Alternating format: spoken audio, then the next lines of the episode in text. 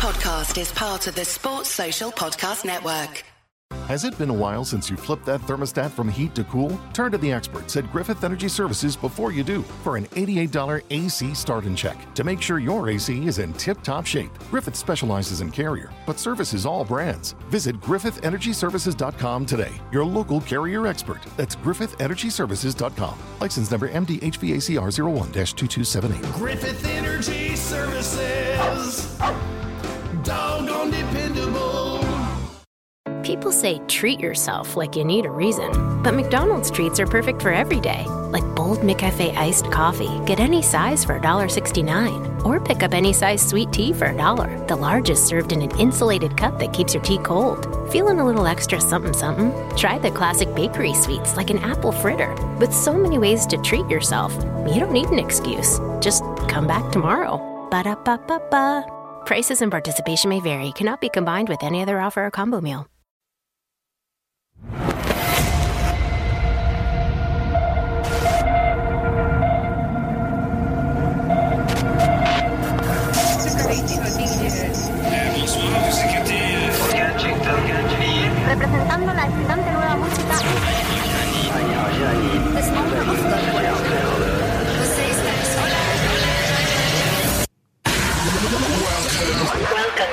Welcome.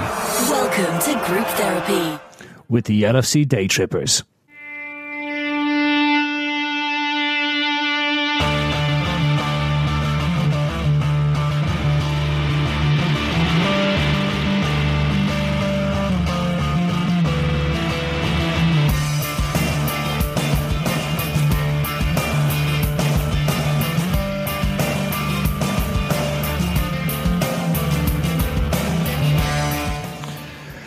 Right, we're back into therapy session, I believe. Um, what can we say? Uh, we've been on a roller coaster ride, I suppose, since uh, Klopp's taken over, um, and it continues on that way. Um, what can you say after that defeat United? It was horrific. Let's be honest about it. And then to add insult to injury, uh, Mignolet gets a five and a half year contract and signs it today, just so we can all sort of wallow in our happiness at uh, at some good news coming out of the club. Right tonight, um, we've Paul Brennan, we've Dave Thomas, and we've Andy Young in here to um, go through the the bones of the defeat against United. Have a brief look at what's going on or what isn't really going on in the transfer window, and of course discuss that new contract for Simon Mignolet, our Belgian keeper, our mighty keeper, the man who himself is known as the Belgian Count Dracula. Right, chance. So let's start. Um, first pod back in the new year, and another great win for us to talk about. so, uh, where do we start with this one? Um, Dave, good to have you back. Andy, good to have you back. Paul, good to have you back. Good to have you back, Phil. Thanks, buddies. Um, but let, let, let, let's start. Let's be honest about this. Had we won yesterday, and given the performance that we put in the first half, we would. Let's be honest about it, people would have been raving about how, how this team is starting to improve, and that the right that we're going the right direction, and we were closing in on a top four spot. So, before we get into the abjectness of that defeat and the subsequent announcement this evening of Mignolet's new five and a half year contract, there, there are a lot of good signs, aren't there, Dave? Well, yeah, of course. I mean, I, I actually think it was Andy who, who tweeted it yesterday saying, like, you know, if one of those chances goes in with, and we win 1 0 rather than lose 1 0, we are having a very different conversation today. Because we were in amongst them. We did play very well. We did create chances. The problems we've got are the problems we've had for 18 months now, right? Which is we don't have anyone who can reliably score and we're inconsistent defensively, um, particularly from from set pieces. I mean, it's worth remembering we've conceded two goals directly from corners. so just conceding from a rebound on a corner is probably an improvement, to be fair. Uh, so, you know, but I actually think we did like 80% good stuff. Mm. You know, it's just we lack conviction in the final third and we lack conviction in our penalty box when the ball is in the air for some reason.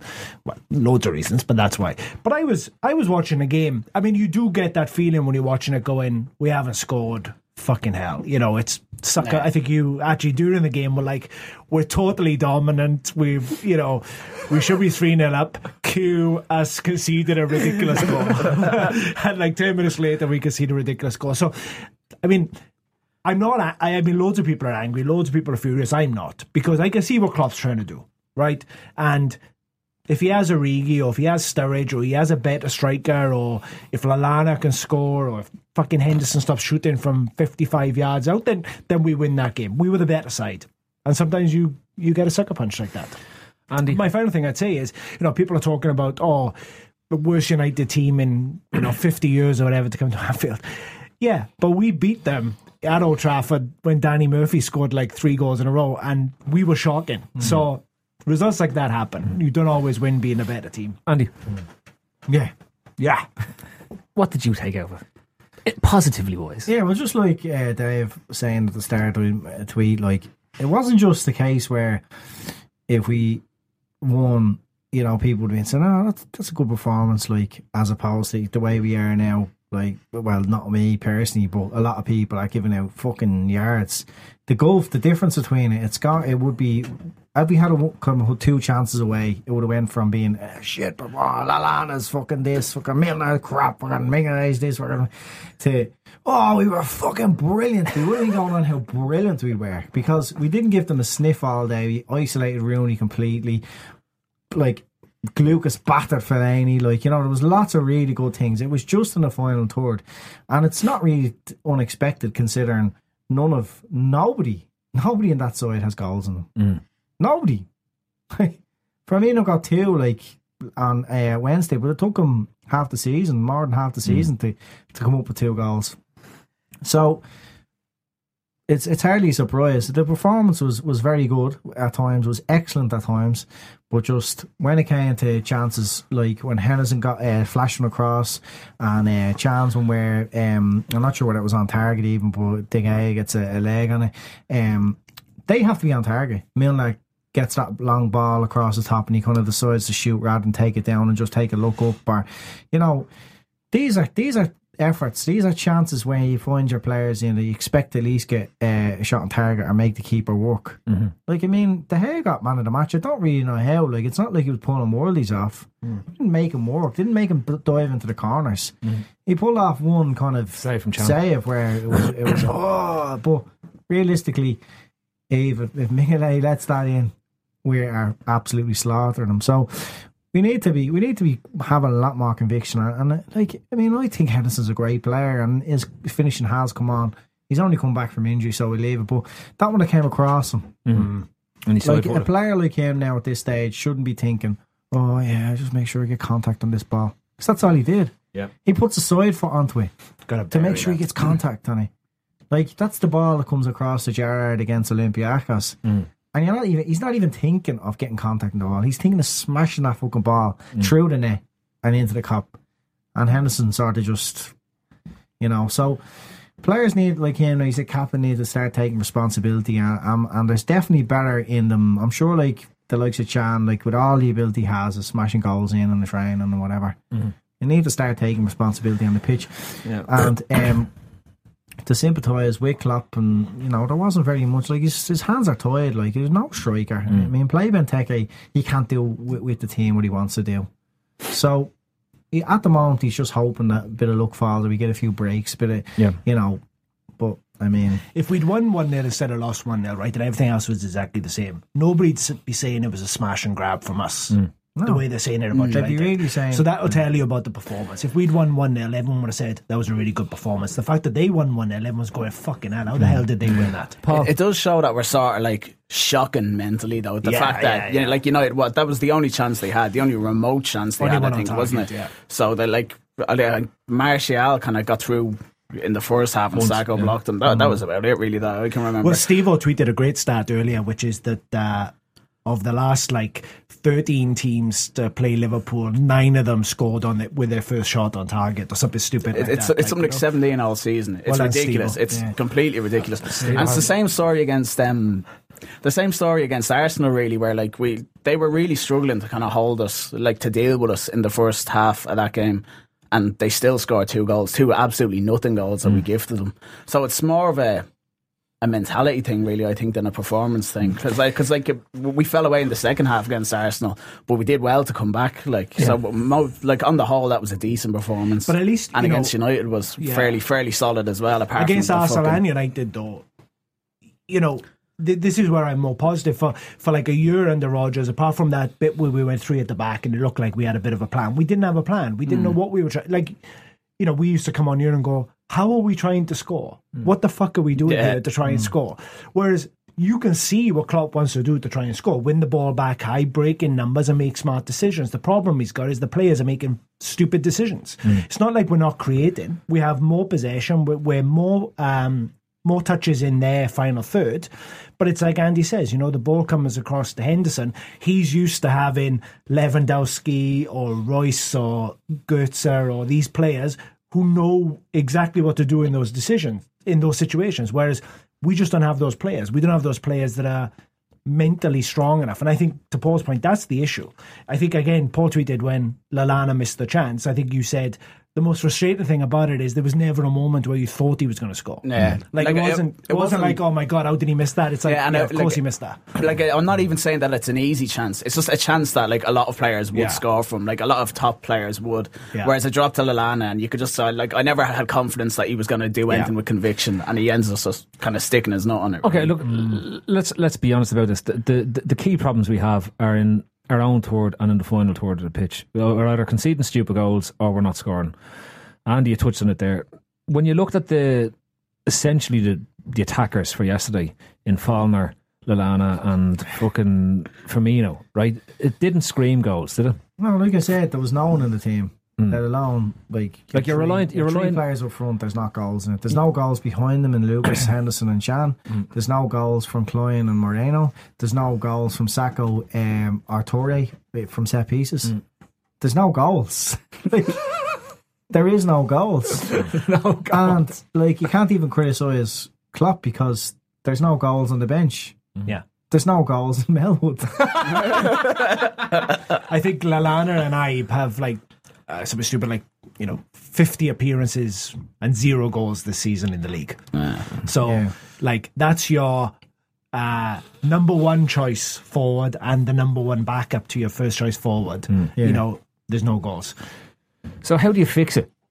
Sign a striker. No, I, I, like that's that that's Well, you get St- you get Sturridge or Origi back. I mean, we are missing three strikers: St- Sturridge, Origi, Ings, all of whom, looking at the way Klopp is setting up, would play ahead of Benteke, right, and probably ahead of Firmino. I think the tea lady will play ahead of Benteke. So suddenly you put Sturridge in. Let's say Sturridge for argument's sake. You put Sturridge in there. Suddenly Firmino goes one side, and maybe Coutinho goes the other side. Suddenly that's a different front three than Firmino, who's still finding his feet. But they got to. I mean, I think he's got to go out in the window and sign an attacker, not necessarily a striker, but an attacker that's gonna that's gonna contribute goals. Um, we we haven't had a killer striker for, or he's got to throw his weight behind Benteke and say we're going to build a team around and get because Benteke is a twenty goal a season striker in the right system. So That's you've got the I'd system. be, uh, I'd be more prepared to write the season off than for him to start playing to Benteke's strengths. yeah, yes, now we fix it. That's like, what I'm saying. If That's there's, a the only game, if there's a game where you feel Benteke style of football is going to win us the game, and that's what he p- believes as the manager. And I used to see it with Benitez a lot. Like depending on the Hmm. opposition, they could be completely different setup or approach the game. Then fair enough. But if he wants to um, drill an idea into these players and get everybody used to watching Liverpool like that, as in like the kids coming up and everything else, and creating the culture, how he wants to play football and all that, you can't just waste Mm. these four months left in the season. Mm. So I'd say his mind is already made up about Benteke. I'd say he's gone. It's it's probably one week, maybe claw back twenty million, whatever. Someone would be taking off to buy him, I'm sure. I mean, Benteke is fifth choice. Yeah, yeah, yeah. You know, so if Avon was Colker fit, plays ahead. He'd of be him. fifth. Well, that, that, was- that was the interesting bit. We brought Benteke on to be the big man, realised that he can't be Yeah. the big man, so we bring Colker on Like, instead. So you know, you see, you see a lot of people just making mad shit. Oh, play the kids and blah blah blah. no, he can't. he can't. He has to. Look, some of these players are going to survive the summer and, and be playing next season. He's not going to just. He, it's impossible to sell so many players. You it's just not feasible. Like you just mm. cannot do all that business and bring in is enough replacements. It's not. It doesn't work like that. Especially with the Euros as well coming up. Mm, Players are going to be concentrating and going away to play with their countries, and then when they come back, they're going to be coming back late. So this idea of buying five, six starters is just not going to happen. Mm, it's just not going to happen. So we has to we have to stomach the fact that Mega's going to be around for another while. Alana probably will be. You know, and let's just let's The just, last thing we need is another summer where we sign six, seven players. Well, I'll tell That's you, the- the- but, But the, the the- same- but the problem we have there is that we can't afford not to change that squad because, like, you've got shy horses like fucking Lallana there. You've got Milner. Ah, Phil, you talking bollocks. No, I'm not talking You bollocks, Dave. Dave, I can't. that. Dave, what does he bring? He brings nothing. He doesn't bring assists. He doesn't bring goals. He's an attacking midfielder who doesn't contribute anything in the attack apart from running around and doing Cruyff turns into players. Well, that's not true. It is But, true. you How know, his, goals fi- he his been able to go in final ball, his final ball is not great, right? as an attacking midfielder. But that's not to say he doesn't offer anything. That's stupid because he clearly offers things. He knits the play together. He is um, Not having. fits into Klopp's. Okay, so Jurgen Klopp, your favorite manager of all time, plays him in every game. You're saying gonna- he's an idiot then? Well, who else is going to play? Well, John that's Knight. not necessarily true. I mean, he's he's played Lallana when he hasn't had to. I know, yeah. Like, if and I don't, I don't agree with the decision. Yeah, So he's not shit. He might not be who you like, and he isn't doing enough in the final third. I think everyone would agree with that. My point is actually, you wouldn't sell Lallana, just buy someone better so that Lallana comes in in the alternate games. Lallana, you know, doesn't have to play every week in the league. So I agree with your argument that Lallana shouldn't be starting in the front three. But if anyone's fit, I don't think he does start in the front three. Klopp has said that he's watched like he had a little look at Lallana when he played the season with Southampton, and he's seen goals and assists out of him. So he knows it's in there somewhere. What he is getting out of him is all the work rate that's required to play in the team, and he does keep the ball. He doesn't lose the ball. I, I know, like he, he might take an extra touch, but he's a very safe option to play the ball into. Safe is not what we need. We need goals. Listen, I know that. I know that. But you can see why Klopp is playing him. If Lallana, Lallana, Lallana could be accommodated in a team with more goals, I agree. it's when you have Lallana and F- Firmino and Milner and Jan and Henderson and Allen and. Well, look, I- I- Griffiths and all- they don't There's score. too many. But I, I, under. I understand why he's playing because he offers more than Ibe, who I think is the biggest one trick pony I've seen in a long, long time. He hasn't progressed. You're as a- on fire. He has no, but he, he, he hasn't progressed as a player at all since he came into the team. Well, he has. All he does is he goes down the line, cuts inside. He's like he's like a clone of Glenn Johnson playing on the wing. He's better this season than he was last season. So he's It's the obviously exact come same. On. Nah, bollocks. Well, I have to say, I've seen, I have seen enough of Ibe now to make me mind up on him. He's never going to cut it at Liverpool. No, no, he's not. cocking the fucking block. he's never going to cut it at, at Liverpool. He, he's not even a good enough squad player. No, I think I think he could be a squad player, but I don't think there's room for him and Lallana to both be squad players. I think I think you'd have to get rid of one of them because I, I don't think Lallana is ever going to be good enough to start for us. Like he is a player where if you have loads of loads of good players, you can keep him as a squad option. Like, hmm. but like not not the two of them. Isn't I don't he think- 20 years old? Yeah, Yeah, Yeah, uh, You're all but- talking shite. No, no. no. You, you, you Listen, can tell with you're players. not- he's he's he's, t- he's taken his time for a big big enough lad. He took his time to get in. You know, he was physically capable of coming into that team a lot longer before he did. He kind of got back because we needed a player last year in January. He came back. He's not. He, he's not a player that lit up the fucking uh, the youths system. He wasn't scoring millions and millions of goals. Like this isn't a prodigy we're talking about. But what's This he, what's he, mi- other than decision making, what's he missing? In his other than decision making? In his game. Oh, Well, he'll abi- learn that. though. ability. Like I mean, I don't look, think he is. Look, it. Can use both feet. He's quick. He's a He good passer of the ball. for, for a player who wants to skip the pa- but uh, if a player who wants to skip past his man all the time, he shows the ball Yeah. uh, to them. Right. And But I- I don't think- clear- think- you know what he's doing. He wants he like he shows him enough of the ball so the player commits, and then he he, he gets a ball. But I think he's so easy to defend against. Like when, when I- I I don't even think he wants to skip by players. He wants to draw them in and then try to cut past them. He just wants to cut inside all the time. Whether he's playing the left or the right, all he wants to do is cut inside.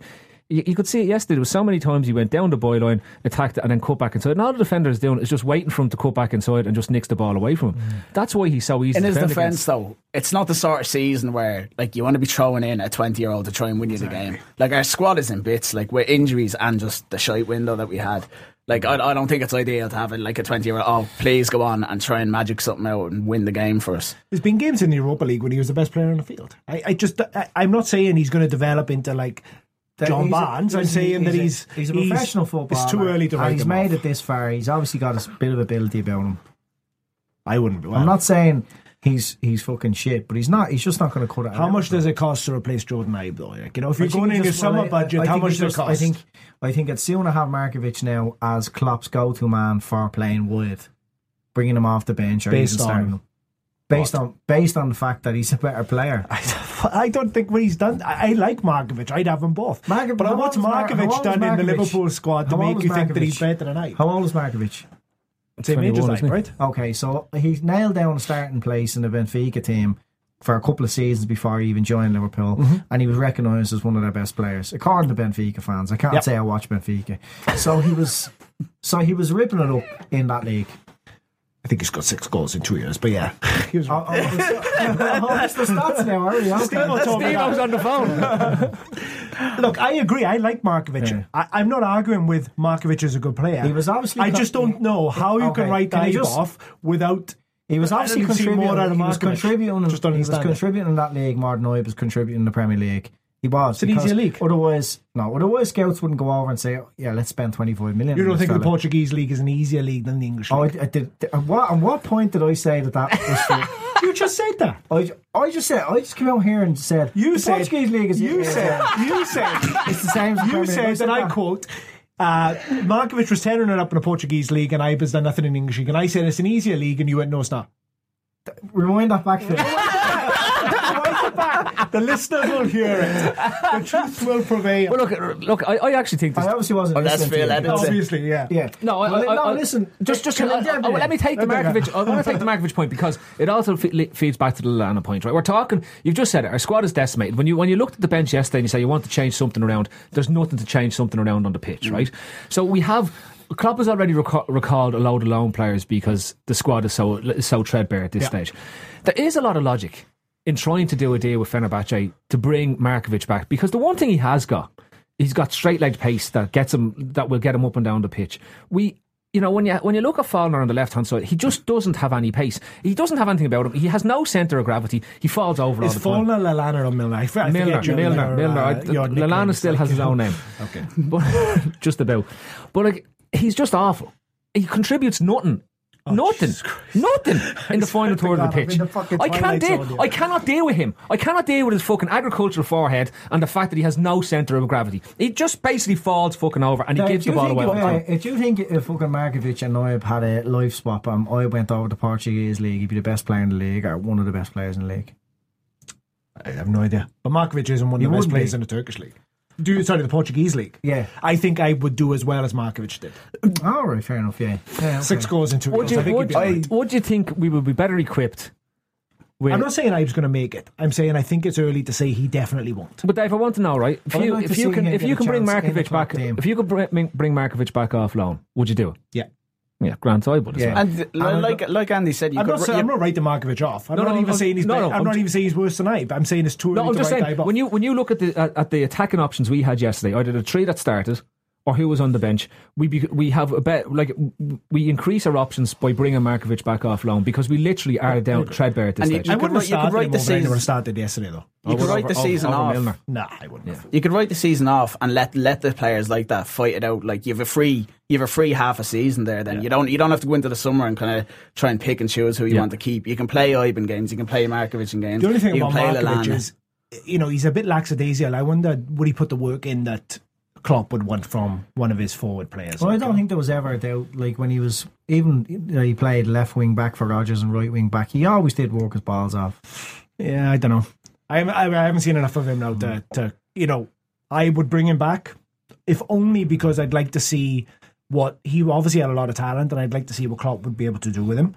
Um, and we need more options. So yeah, I hmm. mean, I, I was excited when we brought Ryan Kent back. I'd love to, you know, I, was know, like, Joe. give him a go. I thought oh, would- Joe yeah, looked- I don't know how Teixeira doesn't get a, more of a chance. Yeah, yeah, You know, I don't yeah. understand why And he's on the bench all the time. Serious borrow time now. He's Yeah, he's- I 22 or three or mm. something. isn't he? Twenty eight. Why He's the same age as bench? us. Is. Yeah, yeah. But right, okay, so look, you know, as as you said, there, there are wholesale issues up top in terms of scoring goals and, and, and our choices that we have because it's limited.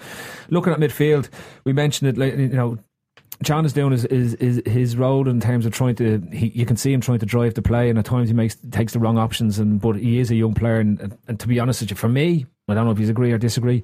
He's probably been the most consistent of our players over the Christmas period Yeah. in terms of putting in a, a performance. And a, you can say, right, he's there between six and eight out of tens in terms of the games that he's playing. Emre Can. Hendo, Hendo, I thought was a bit quiet on, at the weekend. I know he was, he was getting the uh, chances, but he just Emre Can is one of the. I, I think he's been amazing, but it's like I actually think it's almost like people don't want to give him the credit because so many people like it, it's weird. Like he's like a bit like Sakho. Yeah, where I, I think I think you're being. I think in that case, and I, I'm, I feel the same about it myself. You're kind of just being led by the Twitter. maybe kind of yeah, yeah, thing, maybe like- in the ground. I mean, if you sit if you sit there with your mates that are fans, or or whatever, you go to a game or you're in the pub or whatever, you tend to meet a different type of fan. But even the journalists, though, like you know, you see the player ratings after the game or the comments on. Mm. He never. I, I just think if. Yeah, Jordan but Hen- you- if Jordan Henderson had the game that Emre The journalists Can have a heavy influence in Yeah. because pretty much anyone who's prominent and has a big opinion on Twitter is is a want to be journalist. Well, they're all wankers. They all want Yeah. it. They're even worse than journalists. Like they want to be journalists. Yeah. No, no, no. But my point is, Going around with iPhones and fucking car windows. talking to Emre Can, doing news in brief, Can't be carrying on like that. It's fucking ridiculous. Fucking ridiculous. You need to be tied up. Yeah, and shot. Forward slash blog.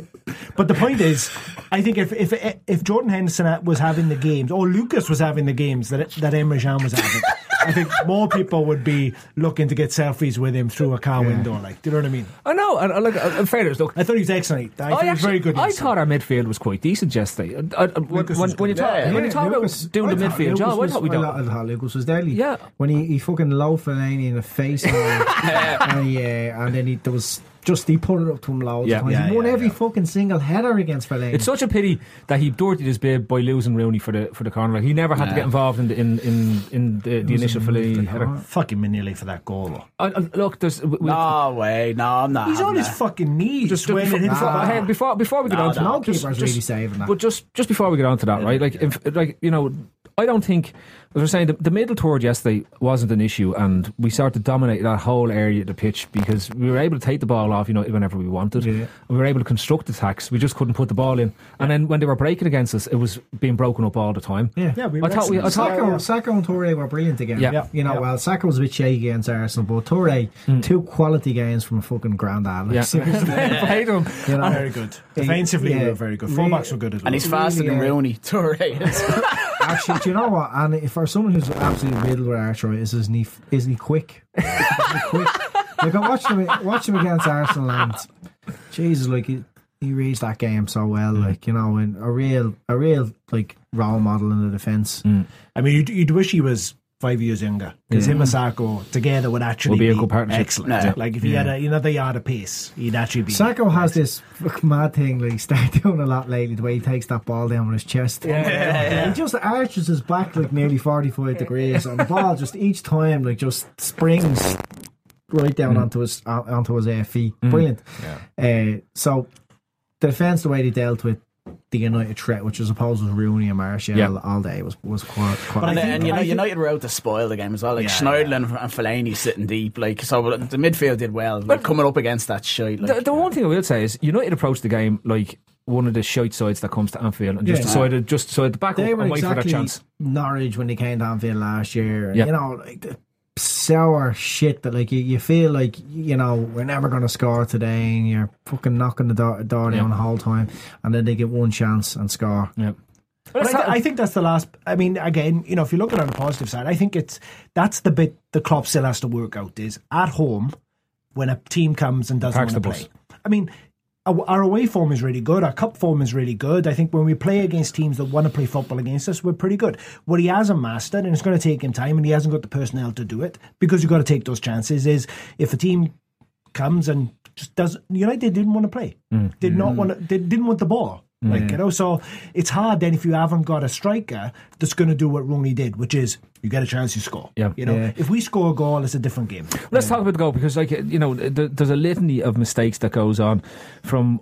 I'm not copping that they're taking a short corner, even though mm. they were talking to each other for about 45 minutes in, in, at the corner flag. Yeah. The ball comes in. Look, you know, on, on that one, I find it hard to give Sakho real criticism in terms he goes up, he challenges for Fellaini, Fellaini wins the header. That's going to happen on, on, on corners and crosses all the time. But then after that, we are so slow to react, and even when the ball comes off the post, we talked about Mignolet goes mm. down on his knees for absolutely no reason whatsoever. Whatever about, the, I'm not talking about the finish. I'm just talking about I don't Yeah, know yeah, what yeah. he's doing going down on his knees because it, it, it opens up the goal for for Rooney to hit it. Yeah. right. But like when that ball comes off the post, there's like I remember watching it going, weren't there players reacting to that ball coming off the post? It's like uh, they stopped and United kept reacting to the ball, and it, it allowed because if I know Lucas loses Rooney in the in the corner and he's marking him, but if if we just if, if our defenders are just more awake and more on their toes, there's a good chance you can get a block in or you close Rooney down so he doesn't have such a long time to actually wait for the ball to bounce up and smack it the way he does. That to me was my, was my biggest issue with the Well, goal. in credit to Rooney, he, he kind of hit that ball while it was still very high. Oh, yeah, yeah, You know, I'm- he I'm- got- I'm he not- got- how he got his foot kind of over the ball. That's really that's one of those who have felt to any single one of our players. It's it's not just going over; it's Yeah, going it's over and over. over, yeah. you know, it's It's leaving the stadium if it's one I, I'm not. I'm not like the I- biggest the biggest disappointing thing about that for me was like it was the first corner. You know, you had lots of corners. It was the first one that actually went past the front post. Mm. Like you're kind of clearing them easy enough. But it's the first one, and lo and behold, Fellaini gets his head in it. And I understand he's a big lad and he's bound to win a header mm. if it's near him. But Jesus, totally unchallenged, totally unchallenged. He's he's about like three foot above anyone else winning that. He gets a full forehead on it, mm. and no one's nudging him. Like he's coming through, and Henderson hasn't even got a hold of his jersey, or he's not even touched tight to him. And then okay, uh, the, fa- the fa- like the defender should be very aware of it, and he can see that Henderson isn't isn't a bit close to him. Jump into him. Mm. Do something, mm. nudge him. It's a mm. fair challenge to be. You don't have to win the header. You just have to make sure he doesn't get such a header. I mean, he gets a perfect loop and header. But why against Old- sorry against them at Old Trafford, we tried something. Was it someone like Klein or Moreno? Some little some little midget like was right beside Fellaini, and his job was just like to block him And and Skrtel had his eye on Fellaini, so if he got past him, then Skrtel was going to challenge him or whatever. It was something like that. Whereas Yeah. this time it was just like, let's fucking feed Henderson to the dog here. Let's, we're let's just, hope we we're can just, stop him. we're not aggressive enough in our own box. I, Andy's right. Like it's not about beating Fellaini in the air. It's mm. about making sure he can't jump that high, or making mm. sure he doesn't get a run on it, or or reacting then. You know, throw yourself in front of Rooney's shot. But for me, it all stems from the goalkeeper, which is they know he's not coming. I, I just cycle. It's a psychological thing. You, they know it doesn't matter where the corners go in. He's not coming, right? Mm. And then I think you're always going, fuck, you know, we have to deal with this. And then Sakho, and yesterday what happened is Sakho and Toure both went for with Fellaini. Toure in his back, Sakho in his front. And actually, what probably what Toure should have done is is give him a little nudge and push and dropped off, mm. so that Fellaini doesn't get the header and he drops off onto Rooney. But we're conceding so frequently from set pieces. There's got to be something systemic in there, you mm. know. I, I I think Paul Tomkins did a good article about how we haven't got a lot of height in the side, you mm. know, and Toure actually isn't that tall for a centre back, you know. Fullbacks are really short, the midfield is relatively short, you know, mm. and we didn't have Benteke or someone like that, you know, to to be another big guy in there. So it could be something in that that we're physically not there, but we're just not. A, we're too passive on set plays. Way Yeah, too it- passive. it- it's that's that's the thing I was kind of getting at when I said like it's more like the, it's not performances that are fucking us here. It's the mentality. Yeah, like, is, yeah. As soon as Fellaini got his head on that, every one of our players just went, "Oh bollocks!" Yeah. Not not oh how do I react to this? What happens if it drops? They just went, Forward him around them. yeah, they all and every one of them just went, "Oh bollocks!" And there was someone, I don't know who it was, about like you know just just a few yards behind Rooney marking someone, and they kind of saw the header going and just kind of froze and went, "Oh bollocks!" Instead of saying mm-hmm. like, "I'll get back." Maybe it'll come back and I can fucking like I can It get is, a block. and it is get one rid of of those it. things. It's like when you're standing there at a counter and you drop a cup. like you always just freeze and watch it fall. and you might stick a foot out to kind of catch on your toe or whatever, something like that. But it's that's just what And happens. everyone That's goes, just, what, that's just what happens. when something like that happens, it's too late. It's too late. He's up and he's won the He's header. up, he's won the header. Um, It's- what, it's- what can you do? What can you do when you sort of react to the second balls? And the Fordham to stood around Fellaini reacted very poorly to But him. again, the, e- even on, on, on that, right? We're talking about Fordham all going to try challenge on one ball. Going back to your mm. point, right? If, if if you leave that, if that goes and you're saying right, Sakho and Toure are going to challenge that, right? Logically, you're saying well, there's two fellas there. I like I cannot. I don't understand why Lucas sort of went moved five yards as, as Rooney started to pull away from him. Lucas got dragged into the ball. So had he gone with Rooney, Rooney wouldn't have had the space as the ball came back off the post. It's just it. it, it's just gambling, and Lallana did it against Arsenal, where he was on the post, and he gambled. He went and he followed Giroud out. Mm. His job is to, is to be on the post. Yeah. There's any amount of things that can happen in that situation. Arsenal win the Mertesacker gets up and hit uh, and gets a good head on it, and it's goal bound. He's left his post. Mm. Any amount of things can happen. His job's to do. If they want to follow Giro, Giroud or whoever, Somebody else just somebody will. else do it. Yeah. And I think that's what Klopp said after the game. He's like, I can't stand here every week and talk to you about set pieces. We've got to fucking mm. sort. We've got to sort it out. Like mm. you know, we've got to fix it. And for me, he's. mar- I think he's marking only rather than man to man. But it's still It's half and half. It's a bit half and half. I think he has zone He across the zonal six yard and and then then, it's he's gone half and half. blockers, right? Mm. But you know, people always say if it's zonal, you can't see who's responsible, but you can. And Lucas left his zone. That's the reality, you know. Or either Lucas left his zone or Rooney changed zones and someone didn't pick him up. I mean, the fullbacks were both way too far out from uh, the goal. But it's it's just an attitude thing. It's aggression. It's about going. Like Stoke can, don't concede that goal. Right, so United don't concede that goal. You know, I want to ask you about even that Chelsea don't concede that goal. I, I said it to the lads today, and Andy said this is your favourite thing, isn't it? But like, I have this belief that we have too many reactive players in the team, and we've got too few proactive players in the team. And most of the good teams have more proactive players than reactive players. And when you see what happens, like like that on set pieces, that they are re- they, they they aren't reading that danger's going to happen and, and go, go, moving into the right spaces at the right Yeah. time. And like there's exact like I thought like Skrtel is a very reactive defender. He's not a proactive defender in the way he wants to drop deep and see what happens before before he goes and does anything with it. Whereas Sakho and Toure, you can see, and even Mm. Lovren. Want to go and make something happen as opposed to waiting for it to happen. I still think they're all a little passive, though. I- I- I don't think, disagree I with you on think that. that you know we don't have, particularly through the spine of the team, Mm. goalkeeper, centre half, midfield, striker.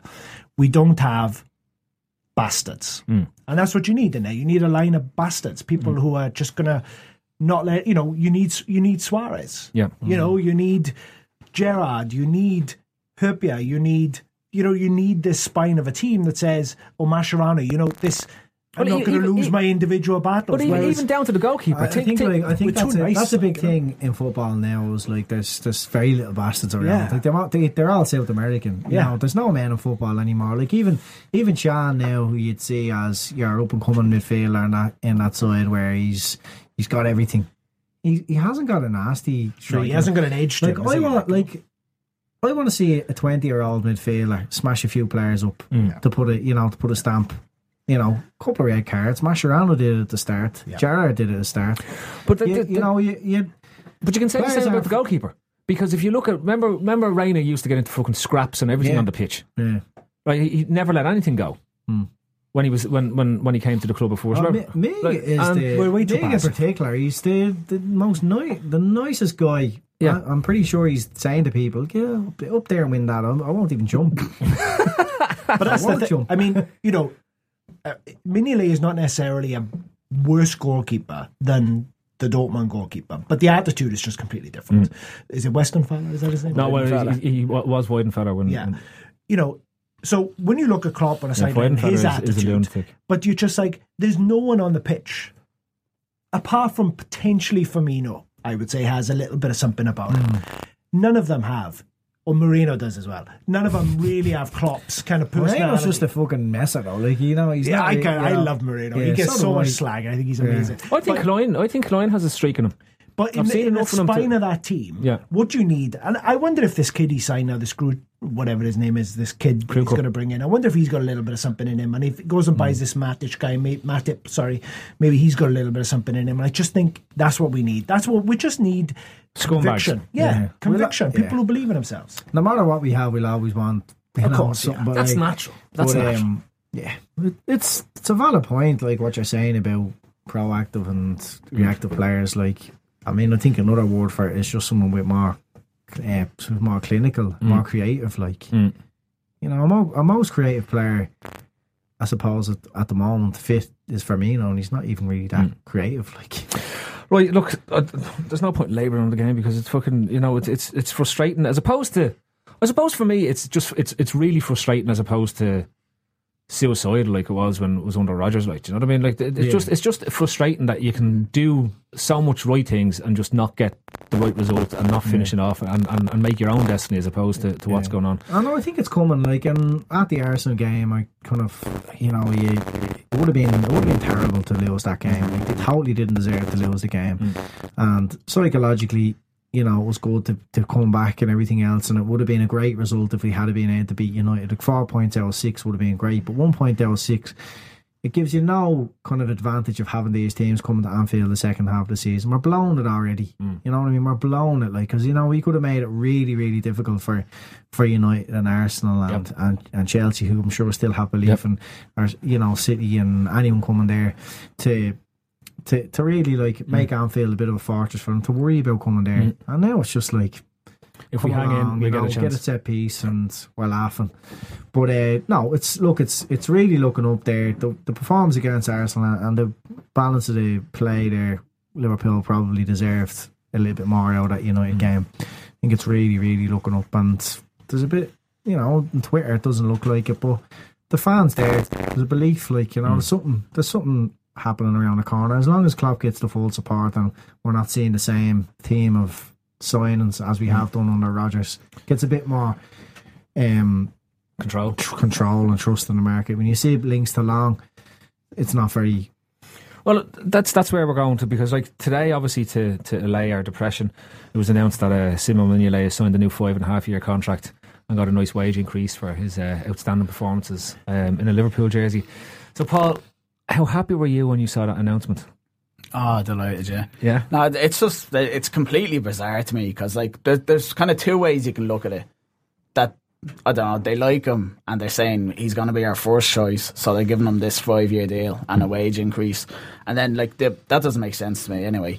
Yeah, I don't, I don't think he suits us at all, and like he, I think he's a worse keeper now than when he signed mm. for us. So like that doesn't make sense to me at all. I wouldn't mind Mignolet as a backup keeper, but like I, I don't see why you're going to give him like this huge contract just to sit on the bench. Like so, I don't think that's what's happened. Uh, I I just think I don't know Klopp for some reason fancies him and. And I don't know. Mignolet is going to be our number one for the next couple of years.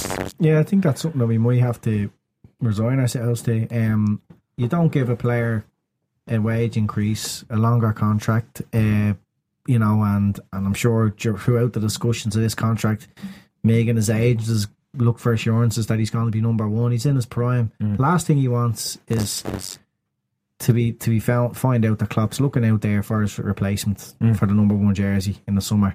So I'm sure he's being told. No, we're not. We're not in search of a new number one. Okay, we're in search for a new sub goalkeeper. Our current one is absolutely horrific. Mm. We want someone to put pressure on your jersey. That's what's happening. Like you know, you're going to have to deal with that. But if Liverpool go out and buy a recognised number one, a, a, a goalkeeper who's getting the game with his current side, he has to have been told that that's not happening. He wouldn't have mm. signed the deal otherwise. Mm. So Megas Megas is our goalkeeper now, unless whoever's brought in as backup really improves and puts a puts a hole in that jersey. Dave.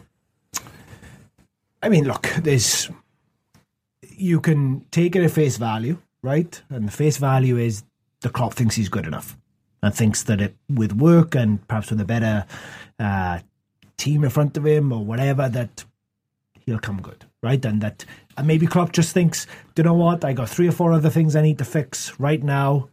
He'll do, you know, whatever.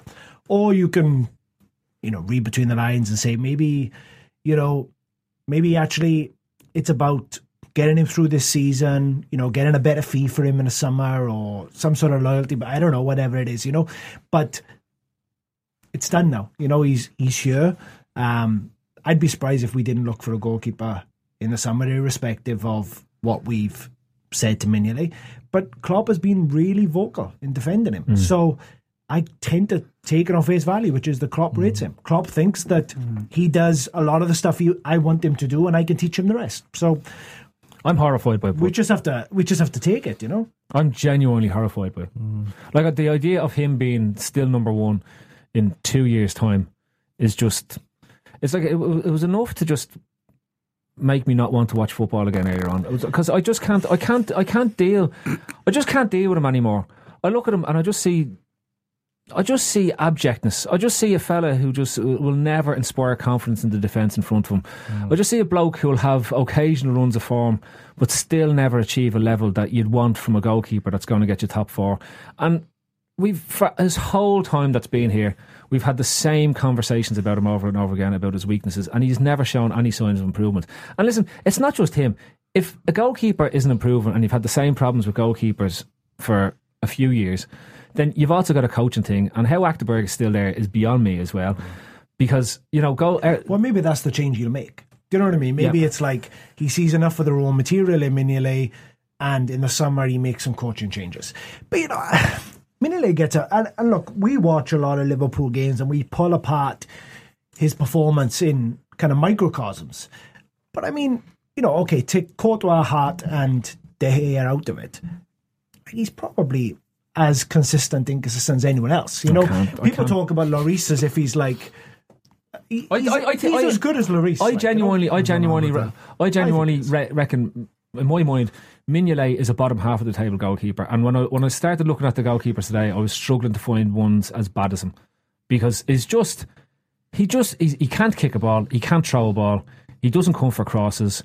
He's a poor distributor. He doesn't seem to be vocal and he doesn't command his area. Like he is just weak in so many parts of his game, and we're reliant on this that he's a brilliant shot stopper and that's now starting to fade as well. And you're there going, well, what's left? This like we're looking at we're looking at a, a degeneration that's worse than when Reina was at the club. So I'm just mm. I, that's why I'm horrified by the five and a half year deal. I, you know, they could have given if they wanted to protect his value, they could have given him a three year extension.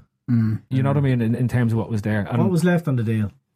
Was there a two years left on his deal? So what's your it is theory a three year extension then, isn't it? What's your theory on it? What's my theory? It on is a it? three year extension then. No, I just meant in a But, year. though. yeah, but like in terms of like if you're talking about protecting his value, like it's just way over the top. Like there's just so much scope for this being another fucking Enrique or Borini, where like he's just a shit that won't flush. Like in two years, if you're trying to get rid of him, like who's gonna take him? Like who's gonna who's gonna buy him and pay him as much as we are?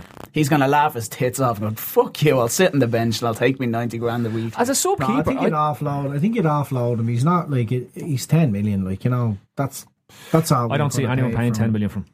Uh, I they we, probably we, would. we They paid way would. over the top from as it was. I don't think we want to sell him. I think Klopp thinks No, he's I- got I- a lot of listen. That's my. I think. Well, I do too. I do too. But I'm just sort of Yeah, I know what you if mean. he kind of declines any further. or That's my, whatever. my my theory on it is the only the only the only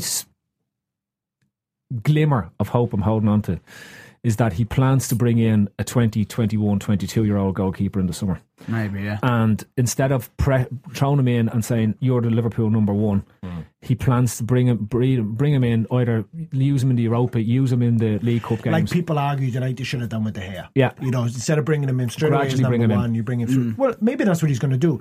Or he's going to change the coaching staff. Or I think he has to do both. To be honest Yeah, with you, I like if if if, well. if that's the case, and then But you're relying was- on the young. What were the Dortmund keepers like during his time there? Because I, I never got the sense that Dortmund ever had the best goalkeeper or even the second or third best goalkeeper in Sure. the league. When we were talking about like German goalkeepers, you never mentioned the Dortmund keeper. It was always that's because he was 25. no, no, no. But the No, no. In, in, in terms, well, no, right? but no. The, uh, Roman Bürki went only went in this year after Klopp had left. Right, Weidenfeller was the captain of the side. So he was the goalkeeper all the way during Klopp's. Yeah, and they had uh, Mitchell. was he any? What was he like when Klopp arrived? I, I'm not trying to argue the Mignolet is. no, he, he was he was always trying to draw a parallel. He was, like, he was always like one of the top five, six German goalkeepers in terms Yeah. of what he was. He was in the German squad, and then there was a racism row, and he was left over for years. But was in the last World Cup squad that won it. He was back up to uh, Neuer. So Maybe Klopp just doesn't rate goalkeepers. Maybe he just doesn't think it's that important in his in his side. And you know, who knows? But I, Weidenfe- I think we'll find out in the summer, won't we? We'll know But, in the but summer. Weidenfeller was huge from at Dortmund. Like he used to keep them in games, very similar to the way we leave ourselves open. But he was a type who who who, who won points with them. You know what I mean? He used to make big saves at big points in the game, and I'm sure he's looking at it saying, like, I, I I'd be frankly amazed if Klopp isn't looking at it and saying, you know, if I had a better goalkeeper here.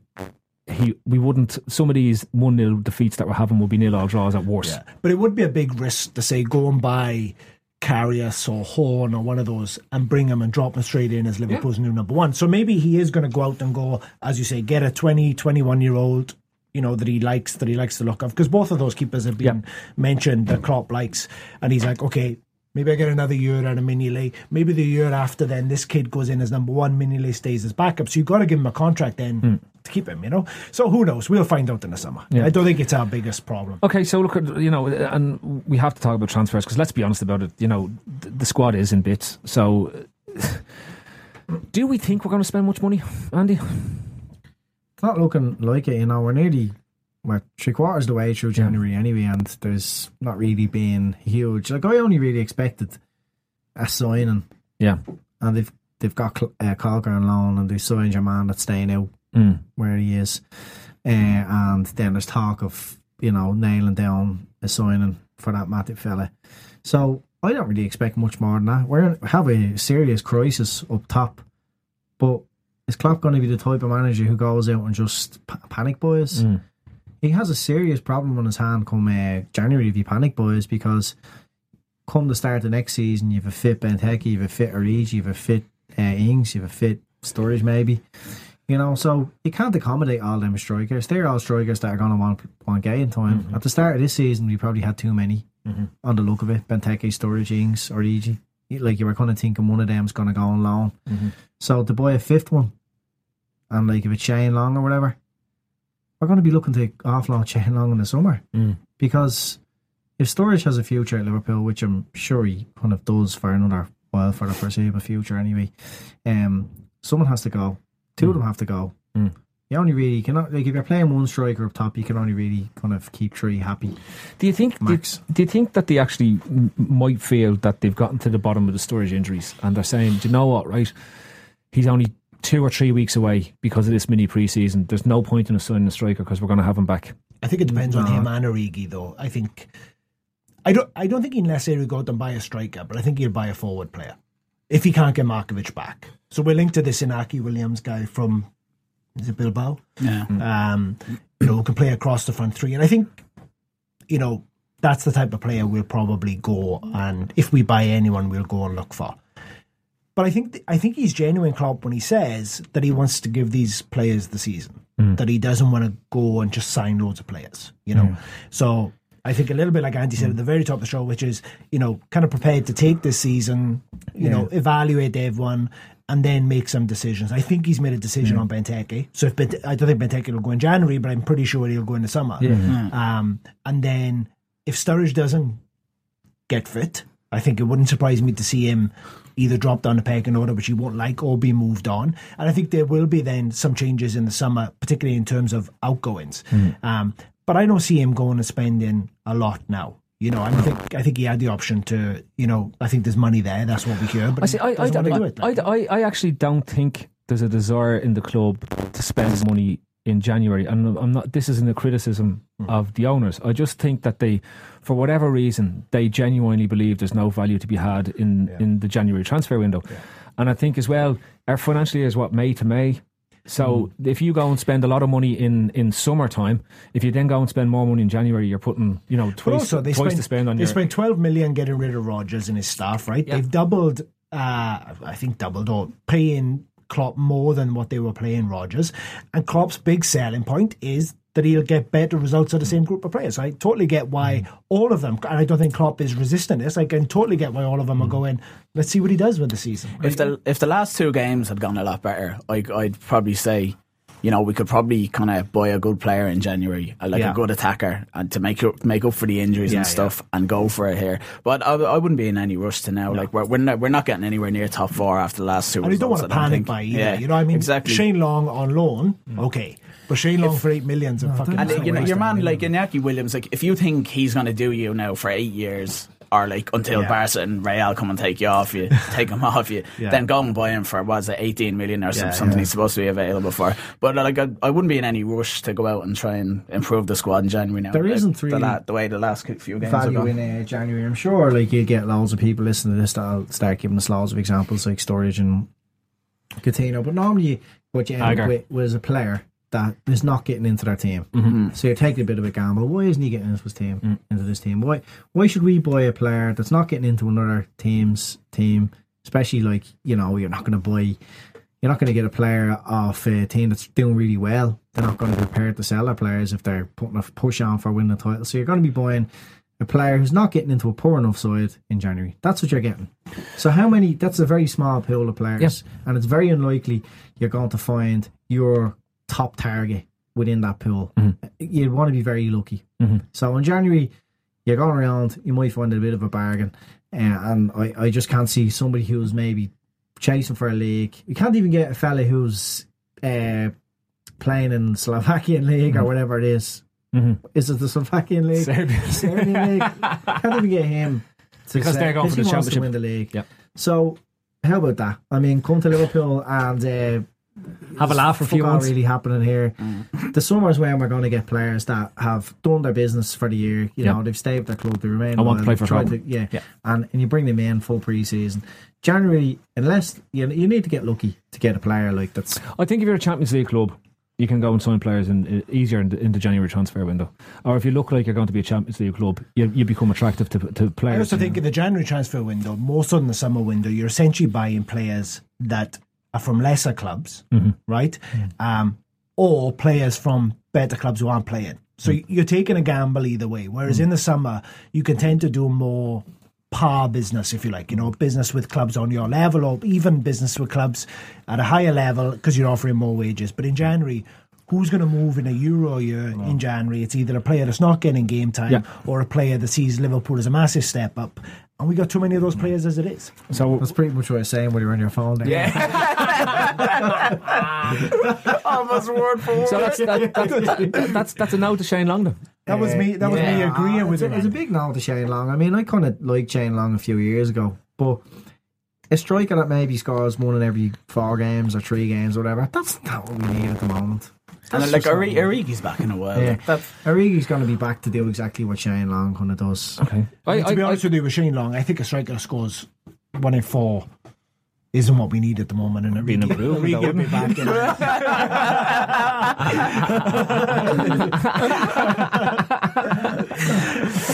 right, look, we won't we won't labour because I, I I- I think um, we love doing the previews, but uh, I, there's probably about fifty matches coming up before we do the next pod. So um, Exeter the weekend, isn't it? Ex- no, Exeter Wednesday. on Wednesday. Exeter on Wednesday, Norwich We've got away. Norwich away on Saturday. Norwich away, Then we probably have Stoke, do we? and then Stoke. And then we have uh, Everton. Is it Everton? no Leicester away. Okay, so look, the Exeter game. Do we all hope to see the lads that nobody knows who they are? Yeah. oh atrocious team. I put Yeah, out, no, yeah. play. Uh, get the lads that played that game. They all deserve They all deserve the a game leg, again, yeah. except for Benteke. Maybe play Ojo or something instead. What about Bogdan?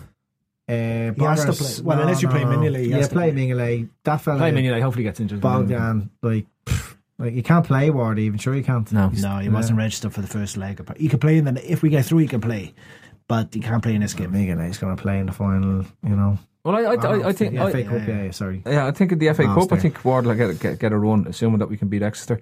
Um, I would play Mignolet in that game, to be honest with you, Yeah, because yeah, his, his conference do, is yeah. diabolical. So it's like Like, You may as well. And there's, don't- there's don't no point in Bogdan. There's just no point in him whatsoever. I think he's Fuck bummed him him out completely. Yeah, yeah. So there's no way Bogdan. He put your man Ward Yeah. straight in. I think So- Enrique has a better chance of playing in goal. I than agree. Bogdan I, has. agree. I think you have a Oh better yeah, chance don't of playing. I'll- I'll obviously, do a better goalkeeper. Enrique's played his last game for Liverpool, so Caulker, can he come in even? No, Caulker wasn't Fuck's registered either. sake! what, what can you Toure and Ilori. uh, Ilori?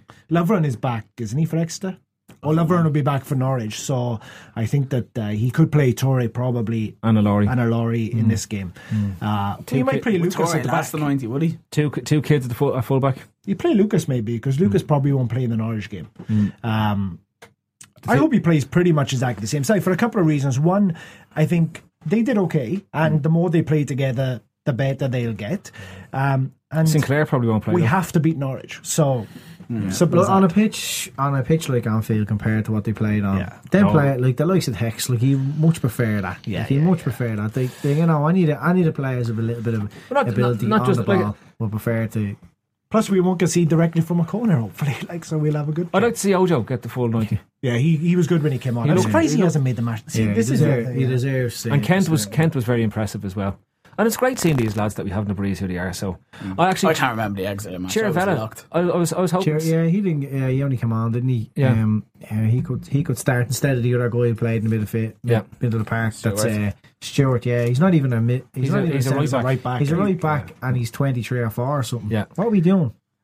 Like, what are we Another doing? Teixeira. Is He's having Ross- his is Ross in testimonial front? next year. Having a testimonial. Uh, don't know what the crack with Ross there is. I thought he might be. I thought he was. He got another hamstring injury, didn't he? Though Did he? I think so. I Yeah, think a he's few weeks finished, ago. isn't he? And actually, he's out Well, of contract, Flanagan played. and they haven't agreed a contract with him. Flanagan played Ross, uh, or- another half in the under 21, so he might get a game actually. Flanagan. Is he alive? Yeah, he played in the under 21s last week. really? Only Was four. there pictures? half an hour, yeah, 40. He was on it. Enrique's shoulders. No, no pics. It didn't happen. no was pics. It mad. didn't Like, I was mad looking at Flano just playing in a in a field. Like yeah. That's your what he was future. That's your that's what future. he's. There's no one there. You know, no linesmen are at even. Two old lads just holding a flag. Yeah, it's gonna out. Right, so Exeter, Norwich. Do we win? Beat Norwich? Ah, look. I mean, Norwich are on a horrific run of form. Um, So that's an out. so we'll probably draw. Um, and then Stoke. Do we get to the final? Yeah. Ah, yeah, yeah, yeah. Yeah. And then lose to Everton in the final. Actually, we can talk about that next week. That'll be. be No, everything are going to get turned over against City. All right, lose to City in the final. Yeah. If we get to the final, we'd beat Everton. There's no way an Everton team If it's does, Everton. doesn't bottle it against Yeah, us. If it's Everton. No way. But I think Yeah. it'd be City. Yeah. I think we'll beat Stoke, yeah. I mean, 1 0 back at Anfield. They've got to come and play. Should suit us, really. Yeah. Right. Um, okay. So that's we, we win everything. Um, right. We so win everything. Who Yeah. cares about the league anyway? It's all about the League Cup. It's all about the League Cup. Fuck the FA Cup as well. I can't stand that competition anymore. Shitey jocks matches like away against Exeter. Fuck off. I hate the fucking um, what's the word? The reverence it's given. Like, Well, the if, magic of the cup. yeah, people were complaining about Klopp putting out that team. It's like uh, fuck off. It's the oldest club competition in the world. Hello, this is Ronnie Whelan here, and you're listening to Tripper Chats. Unbelievable stuff. You ask me anything about Liverpool FC, I will answer it immediately. I'm an encyclopedia. As you know, I played for Liverpool in the 1980s, won many trophies, played with the likes of Kenny Dalglish, Graham Souness. Oh, we what a, what a team we were. We were just unbelievable. Anyway, Tripper Chats. Right. What would you do if you found out you were living in the Matrix? Well, you believe we're living in the Matrix, don't you? Sort of. Uh, there is, yeah. You do. No, there not there is. You believe it, like. Well, do you know what? Yeah. Actually, I don't know how often I felt like I'm the only real person. Would it be every Monday in here? No, like, uh, do you ever know, like, you might be just walking down the road and somebody just looks at you for too long? It's like they're saying, that's the real person. There he is. like the Truman Show, like. yeah, exactly. A real life Truman show, like, it's just too hmm. weird sometimes. The It way, is too weird. Like, I, I normally only feel like that I after a wank. st- I just stare. I just what if everybody's watching? I don't stare at strangers ever. Why are so many fucking strangers like they can't you catch your eye for too long? Like and you, you look back to see it, still looking, and it's still Man. staring at you. Maybe you fancy. Or maybe you want to Even beat in the head your off. car and like you're surrounding traffic and people looking into your car. Like it's fucking weird. I, I, I no, can't get that feeling that I'm the only real person, or else like everybody. I don't know. I hate I hate repeats. He's, he's So on to us. sometimes- he's on to us. Sometimes, sometimes, yeah, yeah, have you ever like come across where you go, I seen that person about five minutes ago somewhere else. No. Like they walk past and all of a sudden they, they, vu? re- they reappear again. Like deja vu. No, no, they reappear again. It's like the same person, but oh, you're Oh, like, like, a, like a Are they, are they playing a different role though? I Like don't some know. bloke walks past you, and then he walks past you again five minutes later, but he's in a dress or whatever. No, just like they, they reappear, even though like you're in a different part of the town. Uh, the world And just they were doesn't going the seem opposite way. real at times, you know. When No. you hear of all mad shit happening, Yeah. it just Particularly doesn't I'm seem sitting like here, that. it doesn't seem fucking real, I tell you.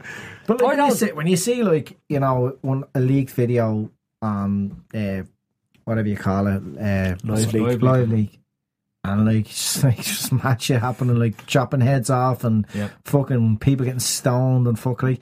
That's like that can't be happening. I don't accept it. Like, that just cannot be happening. It's, it's fucking mad. Like I to think that somewhere in the world right now that weird shit's happening. Yeah, I'd say These I- are the human beings. Like Like I, I, I buy into the idea that this could all just be one great simulation on a fucking supercomputer. You mean the. Matrix?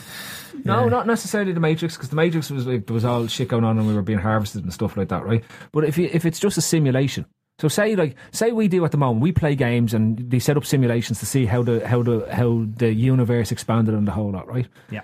Who's to say that within that simulation, uh, if once they've set up all the variables that's going on, right, that the things that in there that exist aren't self-aware of their own existence. and if that's the But case, isn't then- the fact that you can think about it evidence of self-awareness that you you're sentient? You can think about that. If you can imagine a situation where you are a program in a computer game, doesn't that prove that you're not? no. How does it prove that you are, uh, that it isn't? So you're an artificial intelligence program then. Quite possibly, yeah. That explains a lot. No, but like, gen- like and there's actually the, the there's the scientists who have bought into this. They're, they're, they're saying that's why the yeah, but they're computer programs as well. exactly. So maybe There's a, lot, yeah, there's a lot of They're fucking- designed there's a lot of stuff to back it up. Like you know, just like like doing it last week, right? I seen a person for the first time in my life. Like I, I knew it was like it just they caught me eye because they're wearing a. You know that really old Liverpool jacket? Yeah. It was over Christmas. Not with the, uh, the tree, like what Kenny would have worn. Actually, maybe it was after Kenny. Roy Evans would have worn with Yeah, three yeah, yeah, yeah, yeah. down the back. And there was a lady, and I seen her in Dundrum Shopping Centre. Mm. Right? And two days later, I'm in town, and I see the exact same person. I'm going 35, nearly 35.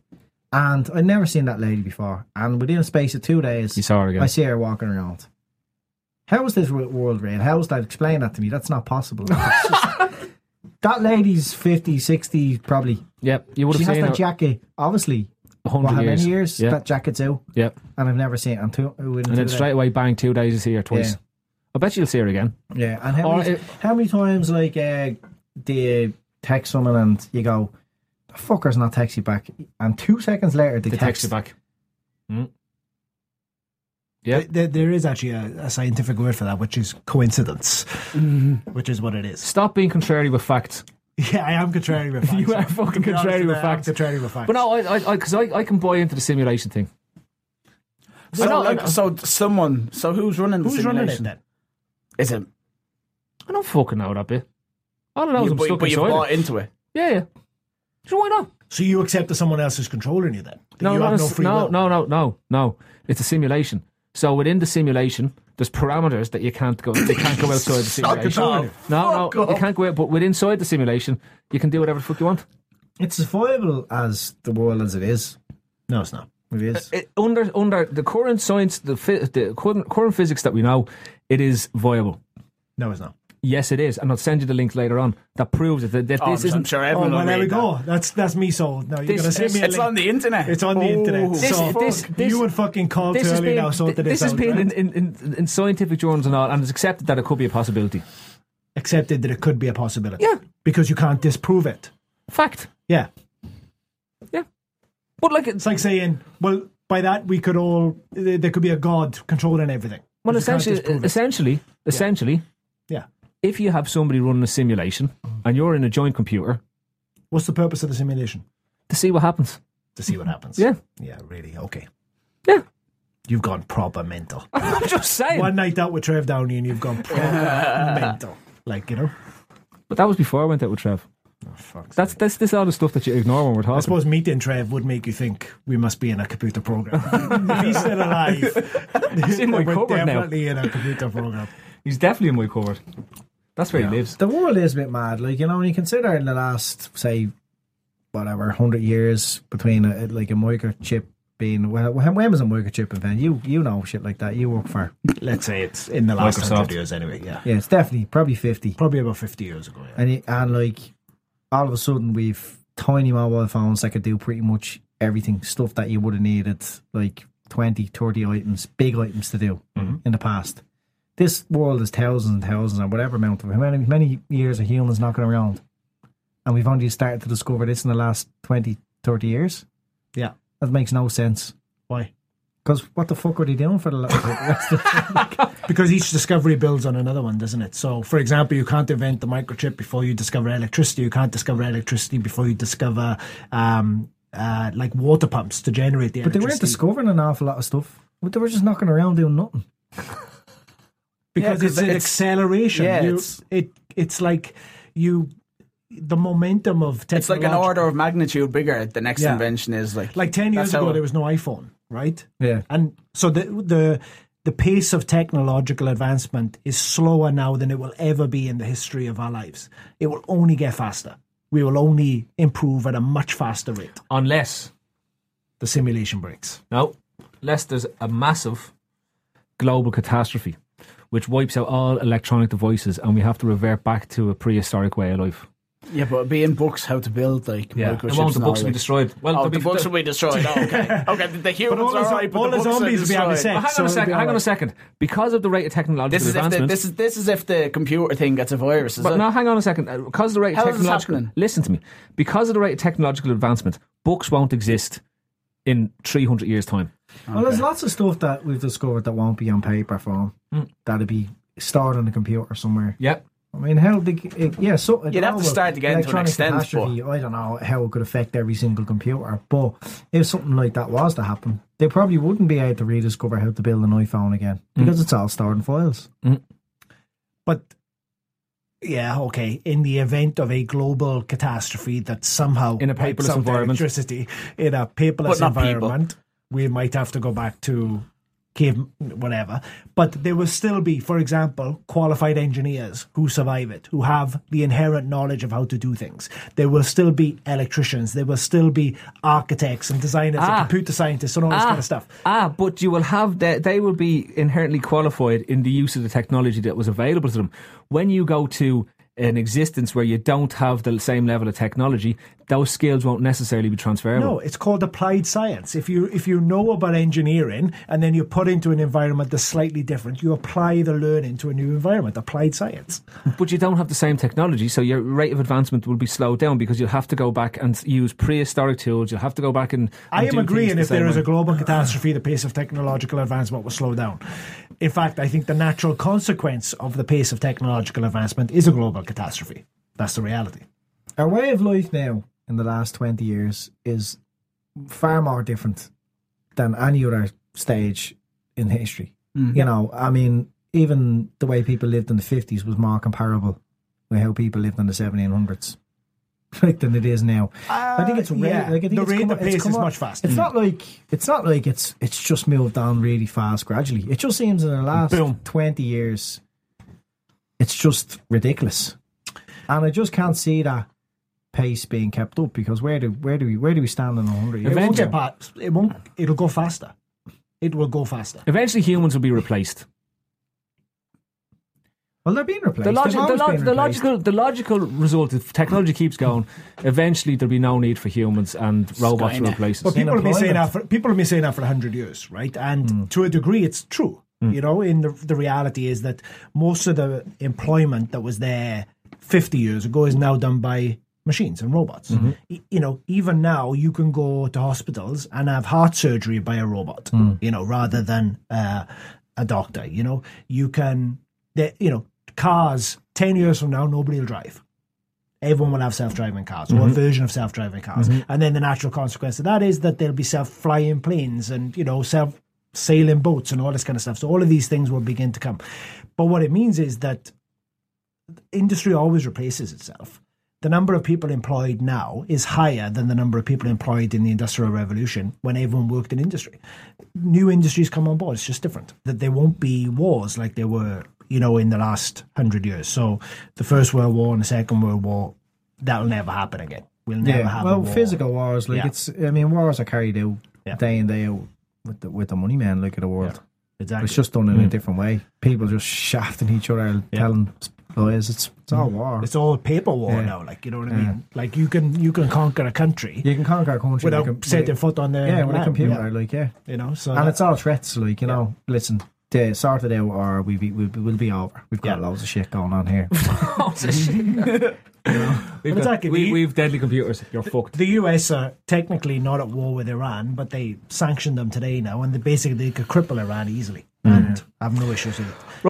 Um, okay, Andy. Worst popular phrase, slang, pop culture bullshit being used today. what?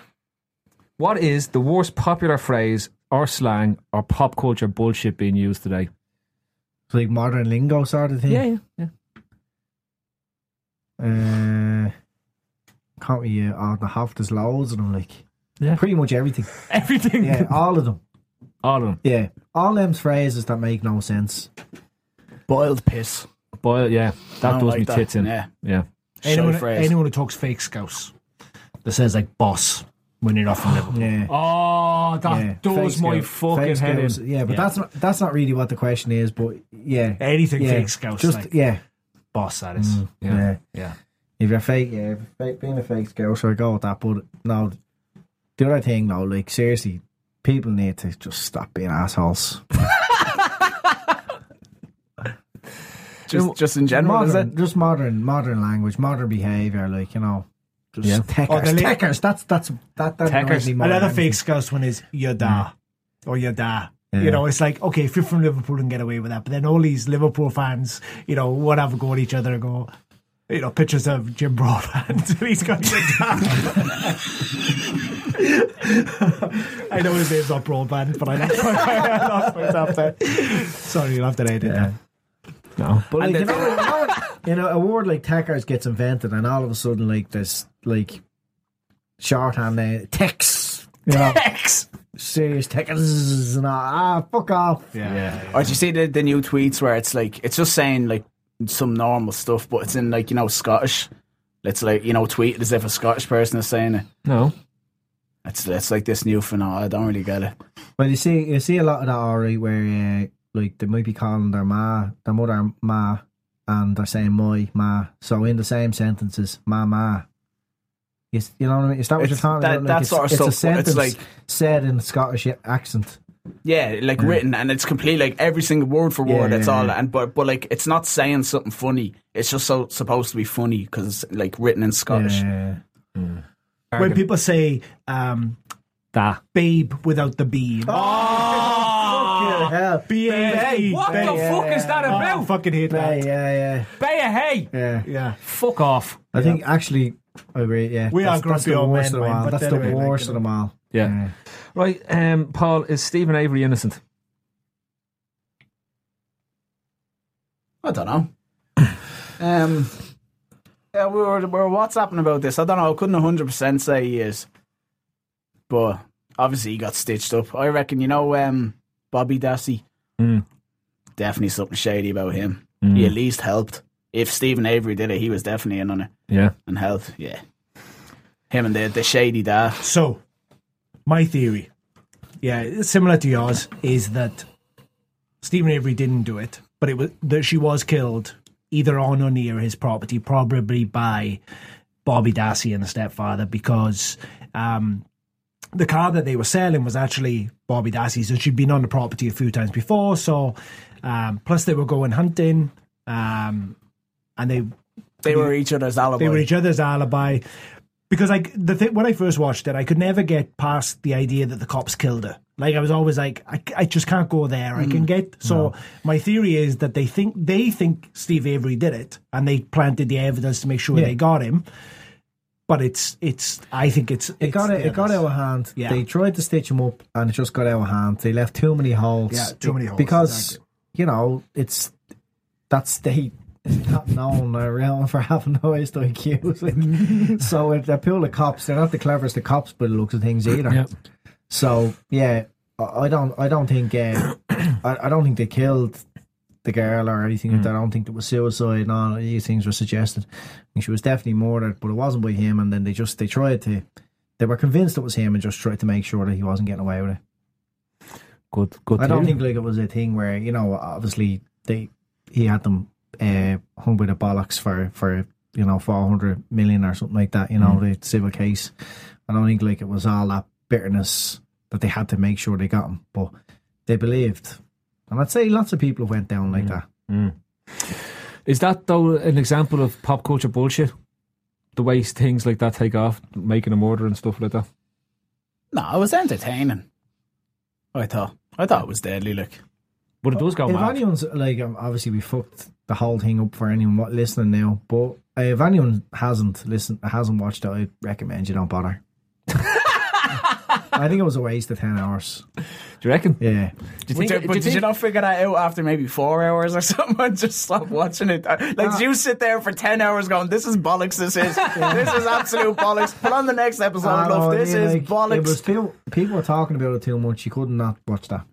Hmm. But as someone who's watched it now, if I could give any advice to the potential Watch it. watcher, just read wiki, find out what happened. you'd be able to get into any conversation about That. that, the show, Yeah. and it will save yourself.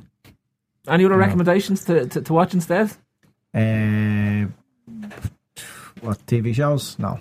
No, like documentaries. Yeah. Well, if you like making a murder, you should watch The Staircase, Mm. which is on YouTube. It's kind of similar to um, Making a Murderer. Uh, the Central Park Five, which is on Netflix, is very good. It's called The Central Park Five. Again, it's Uh-huh. like a true crime thing. And then on podcasts, you can listen to Serial. The first episode, the first series is very good. And then another good one is called Criminal, which is like 25 minute uh, episodes every week about different elements of crime and true crime and stuff like that. So Podcasts are very good. though. I know. Who listens to Podcasts are podcasts? yeah. Where did West, West, West of Memphis listen to is very good. West of Memphis is very good. Yeah, that's very good. Hmm. Or or just listen to uh, Dan Carlin's Hardcore History on the First World War, which lasts for twelve hours. That's what I'm halfway through at the moment because I can't listen to any more Liverpool shit like this shit. So, Here's one for Andy. Um, do zombies shag? Don't believe in zombies at all. No. they're, they're sort of the same in, in the same avenue as the So you're a cannibals, aren't they? vegan. I can't see why zombies would shag. but aren't zombies and vampires basically the same thing? So wouldn't and vampires shag in certain literature and that? So I would imagine they would. You'd imagine zombies would. Yeah, I mean vampires drink blood, zombies eat brains. Okay, that's a slight distinction, but they're both undead things, right? Yeah, but don't and Yeah, but zombies. zombies are just kind of shambling around, aren't they? They don't really, Just they don't really, yeah, they don't really know what's going on. Whereas a vampire, he'd probably need the ride, like if he was bored. That's true. I'm, I mean, I'm immortal. Well, I'm fucking sick of doing this vampire. what am I going to do next? Well, it's like that Twilight film, you know, uh, the the book or whatever, where uh, you know he falls in. They they obviously fall in love, but he is hundred years old and she's sixteen. How is that okay? Just because he's in, a, just because he has an age, he's still hundred years old, and he's banging a sixteen-year-old. So It's like David Bowie. It's inappropriate. Right, we're late here, so um, no funky music this week. Uh, big shout out to the Astro Park for letting us back into the bunker um, for the fourth pod of the year. A bit, a bit of a different feel to it than it was previously. Um, and also, uh, yeah, big thanks to Dale. So get down here, www.astropark.ie. You know the, know the spiel at this stage if you're in Dublin and play five-a-side football. Um, your day trippers tonight, where, well, the philosophy trippers tonight, where Paul Brennan, uh, Dave Thomas, Andy Young, and of course myself, Phil Casey. Um, you'll be happy to know that we're going to have Trev back in some capacity over the next few weeks with a, a little feature he's going to be running for us. Um, and until then, we'll be back in next week, back to our normal reg- regular recording times on Monday. We've got a new feature coming up, Twitter's chats, where we'll be. Um, in, we're going to be uh, commenting on some of the absolute madness that goes on on Twitter on a weekly basis. So um, I hope you enjoy that just to, to freshen things up. And we'll have a few other things to throw into the mix as well as we go along over the next few months um, and see where that takes us. So now, listen, uh, thanks for listening. And we're back and we'll see you all next week. Good night. God bless. Like literally, you can pass the ball to him, as you said, in 20 yards of space, nobody around him, right? And within five seconds, he's on his face, and he doesn't fall backwards; he falls forwards. On have you ever noticed that? It's like he's it's like he's off balance continuously Because of his shin. His And his forehead. JCB fucking shin just digging into the ground. just sets him off balance, and it, like literally, as soon as he moves forward, he just falls over. I'd say when he's walking around the supermarket, he has to wear a crash helmet. He, he has a weight on his back. He does to keep him upright. The only reason- fucking cunt. That's the reason why he was good in pre-season. You know they have those vests on with the heart monitors. it was offsetting the weight of his forehead. There's a dumbbell on the back of his. he was wearing those weighted vests, but he took the weight out of the front. Bring the fucking thing back. Get over it. It is the same old shit all over again. fucking Shane Long and all Do this we, do you not think we look better? Well, anyway, we'll talk about it. We Yeah, we, we do. We, do- we do look better. Yeah, At least we got a fucking gimp plan. mistakes at the back Alright, as gimp well. Though. mistakes and we can't finish. We should have been 3 0 up yesterday before they even fucking got near us. Right then. You were at it, were you? No. Use the Arsenal with. Yeah, Steve was Oh, you were at the Arsenal game. Sorry, yeah. Steve was yesterday. the podcast Nostradamus. Imagine he finishes up at six. I fucking told you, didn't I? Six goals. Nobody builds 5G like Verizon builds 5G. Because we're the engineers who built the most reliable network in America. And the more you do with 5G, the more building it right matters. The more your network matters. The more Verizon engineers going the extra mile matters. It's us pushing us. It's Verizon versus Verizon. 5G built right from America's most reliable network. Most reliable based on rankings from RootMetrics second half 2020 U.S. report of three mobile networks. Results may vary. Award is not an endorsement. People say treat yourself like you need a reason, but McDonald's treats are perfect for every day. Like bold McCafe iced coffee. Get any size for $1.69. Or pick up any size sweet tea for a dollar. The largest served in an insulated cup that keeps your tea cold. Feeling a little extra something something? Try the classic bakery sweets like an apple fritter. With so many ways to treat yourself, you don't need an excuse. Just come back tomorrow. Ba da ba ba ba. Prices and participation may vary, cannot be combined with any other offer or combo meal. Sports Social Podcast Network.